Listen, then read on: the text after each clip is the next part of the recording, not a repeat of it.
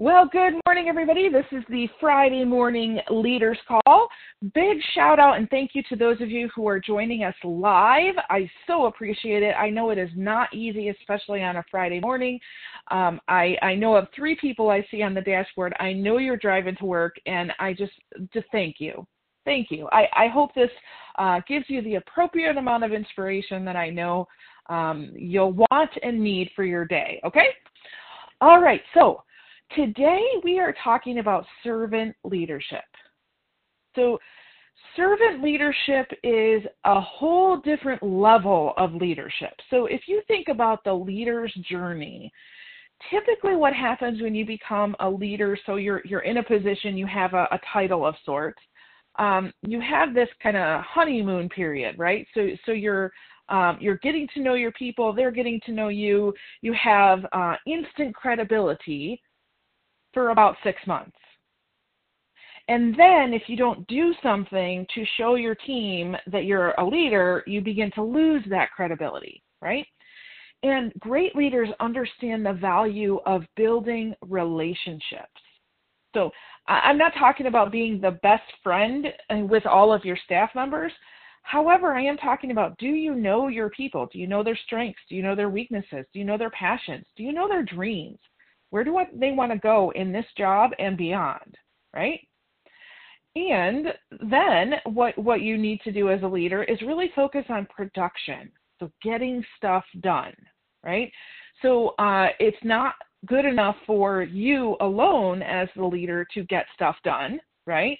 You also need to work with your team to get stuff done. So some of the biggest hurdles uh, at this level are really the idea of delegation, right? That's a big one.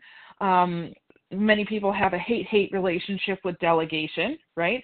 But once you realize the power of delegation, not only for you as the leader to be able to do more, but your ability to raise up your team, then you go into this next level, which is this empowerment leadership, which is really the ability to um, not only get stuff done, but to empower your people to get stuff done.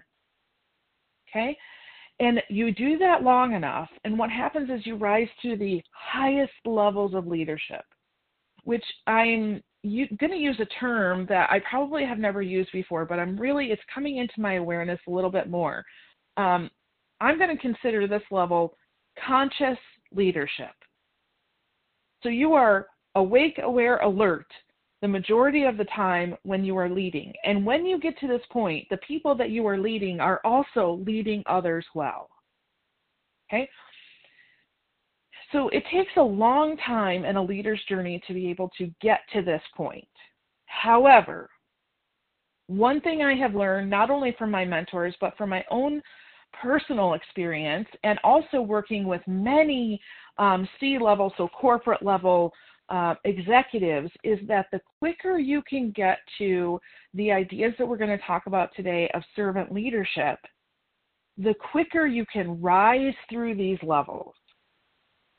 So, if you think about, um, actually, anybody in the audience, have you ever gone um, target shooting or maybe uh, to archery classes?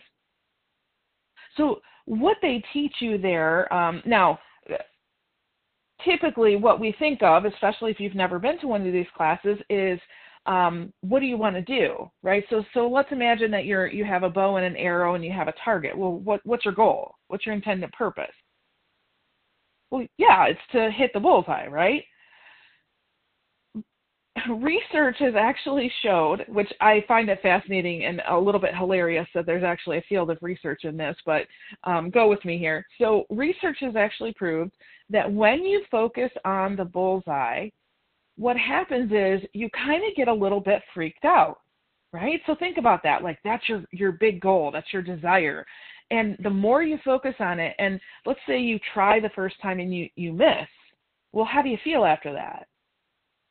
Well, you, you might have a little bit of rising anxiety, right?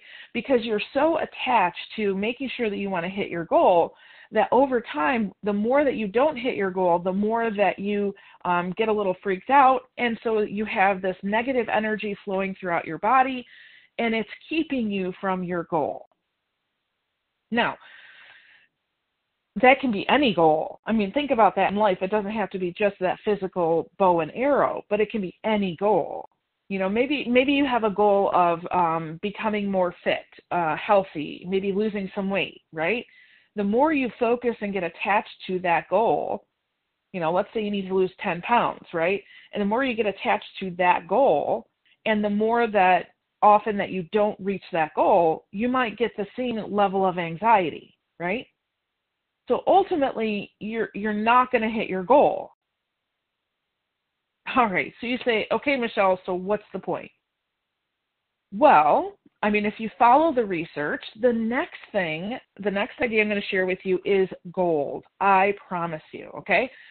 So what they teach you is that when you go to target shoot, you don't actually hit the bullseye or look for the bullseye. What you do is you imagine either a point or um, an item or object that's behind the bullseye. Okay, so let's imagine that you've got this target out there. Maybe it's on a, a bale of hay, right?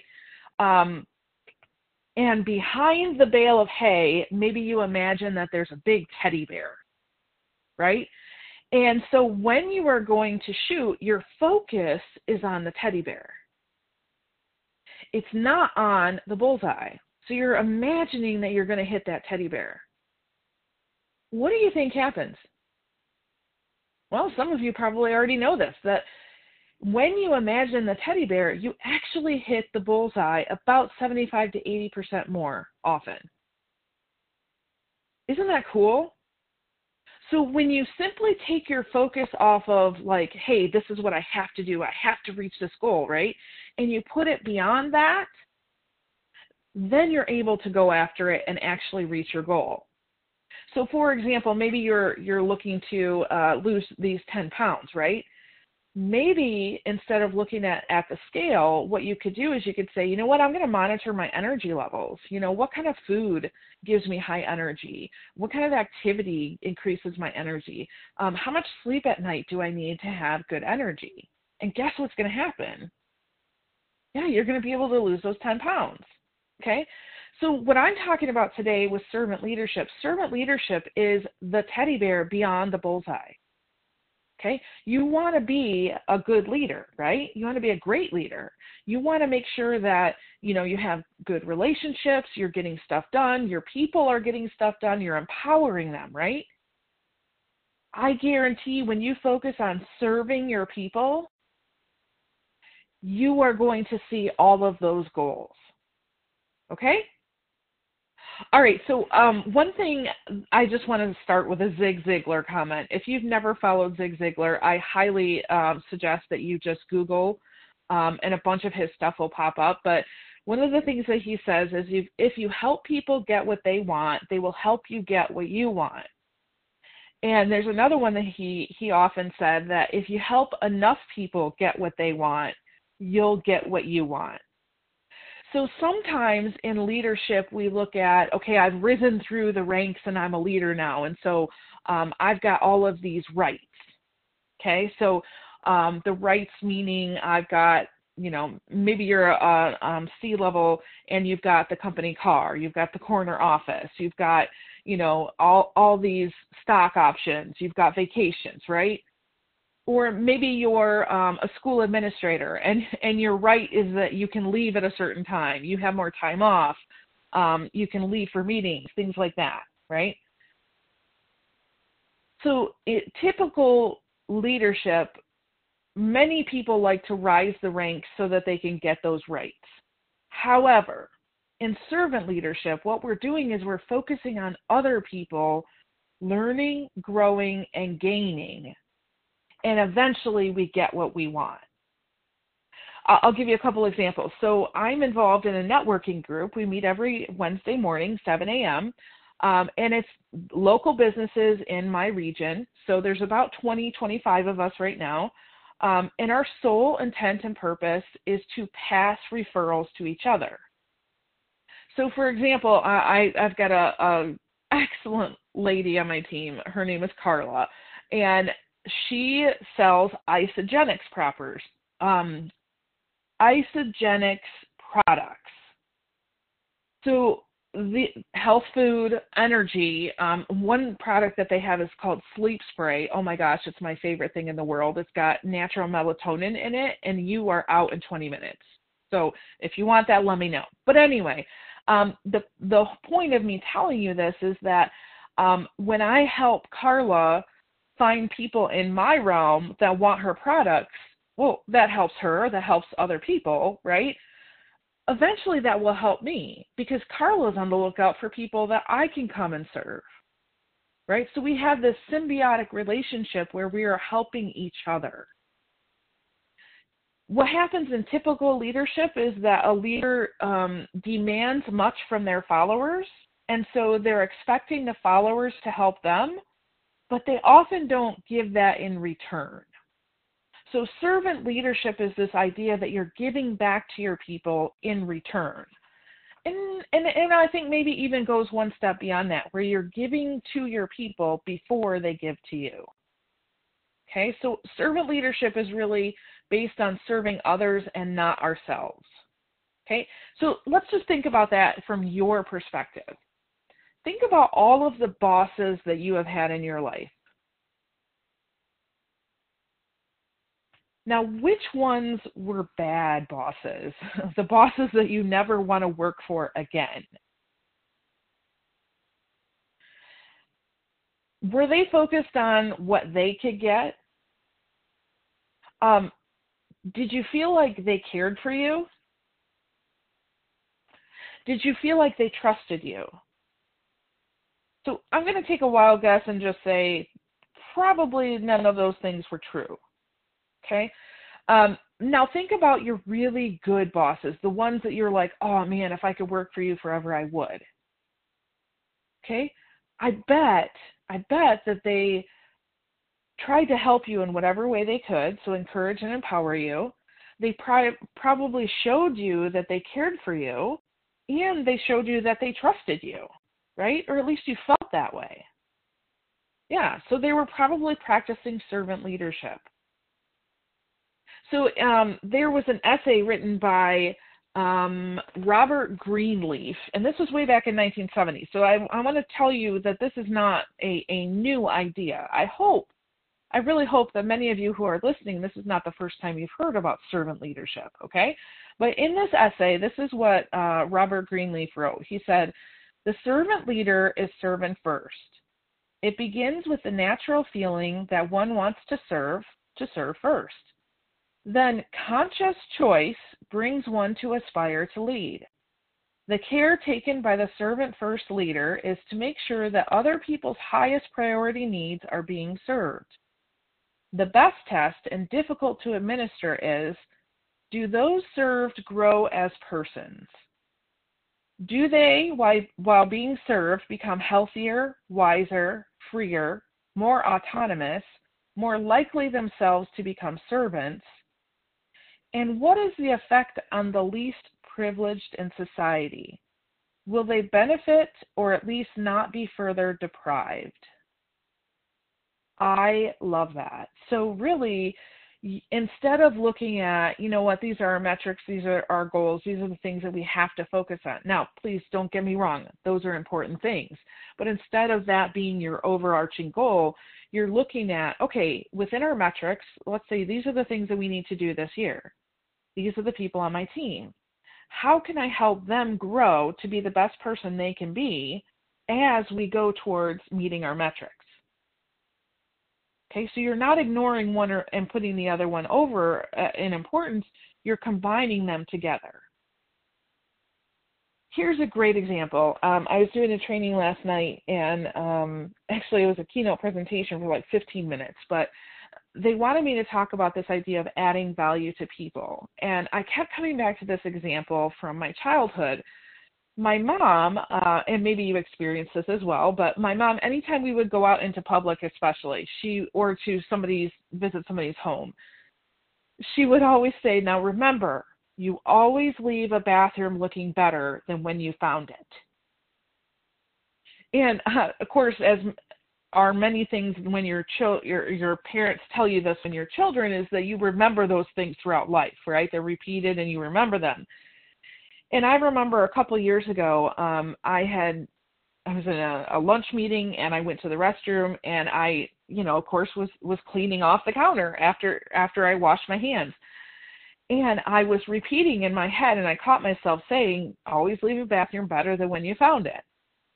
Now, I, the immediate next thought is something I will never forget. And I thought, how come we don't do that with people? And I had to stop and think about that. You know, how come we don't leave people better than when we first found them? Isn't that a more important goal than your bathroom?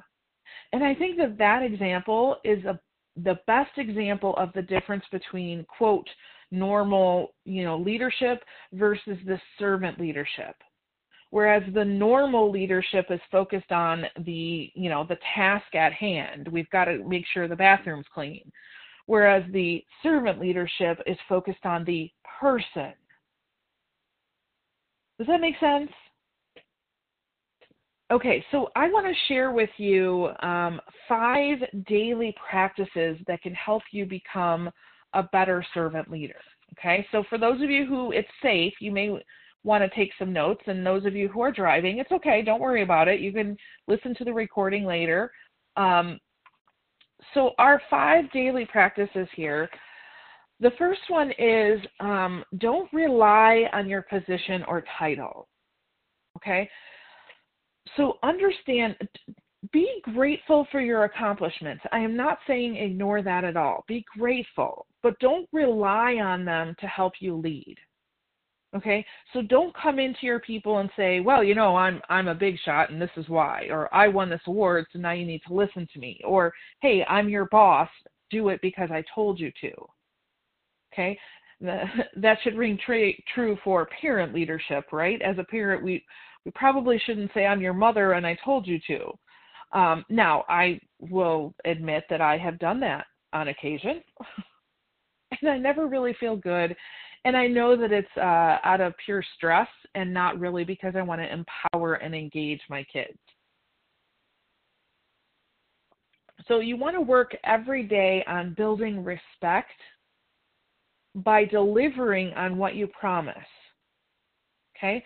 So um, I was just recently talking, actually, two coaching clients yesterday. This was an issue that we were talking through that their bosses um, were very laxed on follow through. And it was really causing an issue for them because they had, you know, certain criteria that needed to be met in a time frame. And so they wanted to know how do I handle this? How do I deal with this?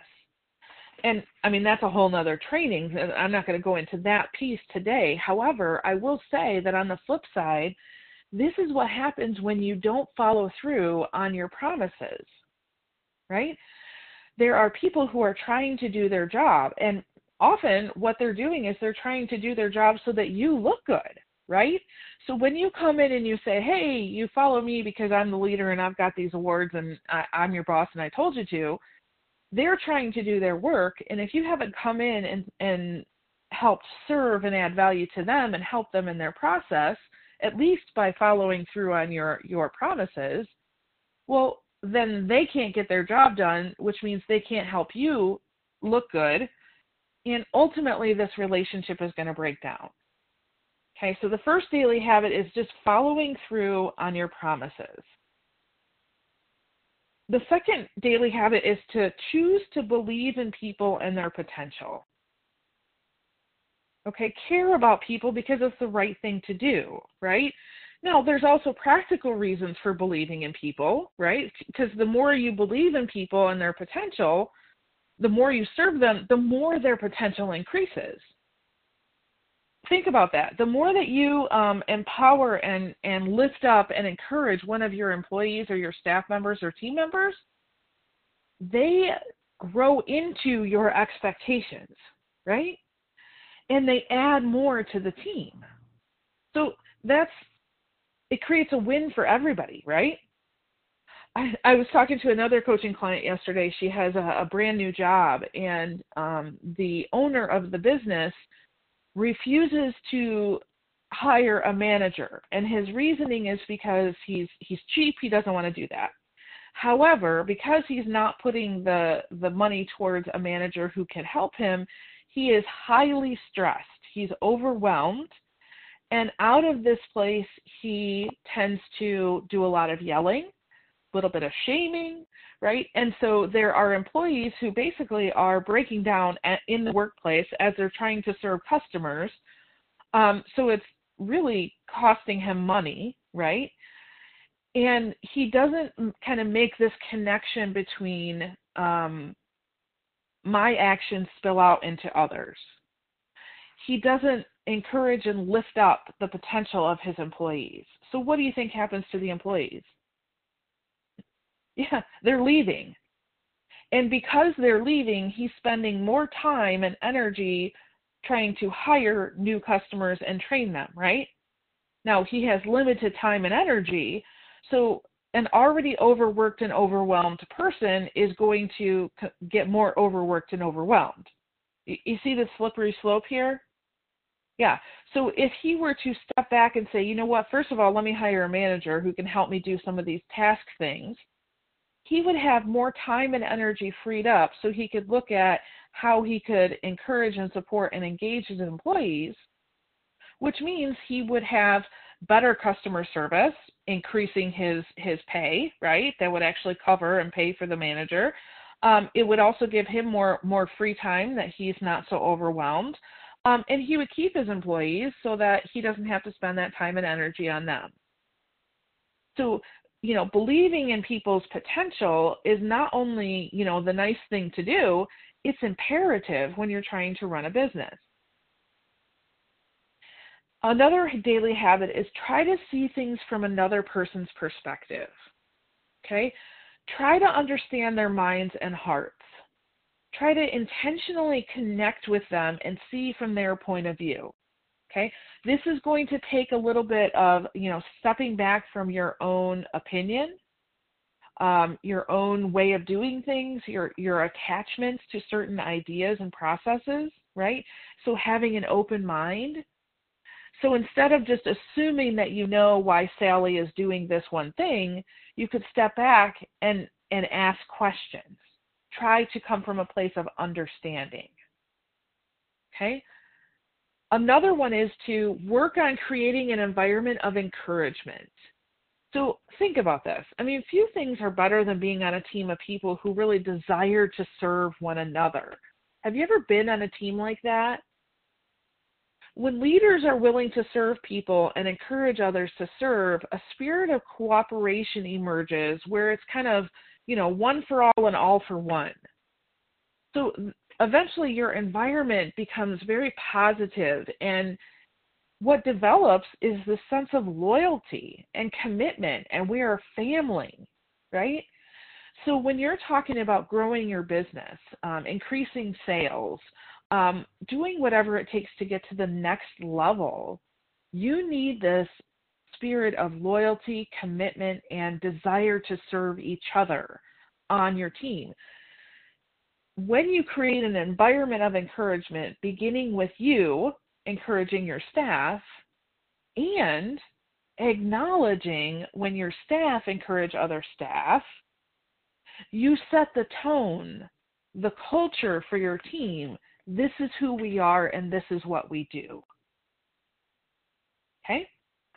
And then the fifth daily habit to be a better servant leader is to measure your success by how much you add value to other people. Okay? Because remember, just like Zig Ziglar said, the more that you help other people get what you want, the more that you will get what you want. When you serve other people as a leader, the team's success becomes your success. Now, listen, if you don't believe that, let's think about this in the sports world. Let's say you have a, um, a, a losing baseball team. What do you think happens to the manager? Yeah, they, they get fired, right? Because people look on the leader and, and say the results of the team are based on the leader. Now, that may or may not be true, but in the end, it's true, right? So when your team succeeds, you succeed. There is no success for you if your team fails. Okay? So, one is too small a number to achieve greatness. I love that. You've got to be working with other people. Okay, so you're you're trying to find ways that your team can win together. So this means when um, when your team hits a, a, metric or a target or a goal that you've been um, working towards, the whole team celebrates, even if it was only one or two people that were working towards that. You want to include everybody, okay? Because that builds the spirit up. All right, so those are the five daily habits that are going to help you become more of a servant leader. So, as you're going about your week this week, one thing that I would highly recommend that you do um, is go through and for each one of those five, do a simple check in. So, you're going to do one to 10, um, one being low, 10 being high. If you had to rate yourself on how effective you are in each one of those five, what would your number be? Okay, so you may want to do this just once. You may want to do this every day, totally up to you, but at least do it once. And then ask yourself the question what can I do to make that number go higher? Okay, maybe you rate yourself as a four on the, you know, getting my team to encourage each other, right? And you could say, you know, what's going to help that number go higher? Well, something is going to come to you when you ask that question. Whatever answer comes to you, write it down and put it into action. Okay? Now, I can't tell you what's going to come to you when you ask that question. I don't know because everybody's situation is different. Okay? But honor and respect that when the answer comes to you, it is your answer and begin to immediately put it into effect. Okay? All right, so next week we are going to talk about self discipline. Ooh, I can hear you now already. Hmm, Michelle, I think I'm going on vacation next week. Hmm, I don't want to be on this call. I don't want to listen to this one. Nobody really wants to talk about discipline, right? However, it's the price tag that gets you to high quality conscious leadership. Okay? So, we're going to talk about habits of highly successful leaders. So, what are some of the things that I have seen, um, that some of my mentors have seen from very highly successful leaders, and how can you kind of pick those um, and put them into place for yourself? Okay? I promise you, I'm not going to tell you all the things that you have to do, you should do, you're not doing. Please come back on the line because I, I promise you it's going to be good stuff, okay? All right, so I am holding an image of you being intentionally influential, powerfully productive, and empowering and engaging the people you serve. So, with that, I release you into the wild. Go forth and prosper. Have an amazing week. Make sure you get out and, and take some time to um, enjoy nature in some way. Um, take some time for yourself for a little bit of rest, a little bit of fun. Um, some of you, I know you don't do that nearly as enough, enough, and I don't either. And so I'm myself first today. I uh, right after this, I'm actually going for a walk all by myself, and I'm really looking forward to it. So, with that, I release you into the wild. Go forth and prosper, and we'll catch you next time. All right. Bye bye.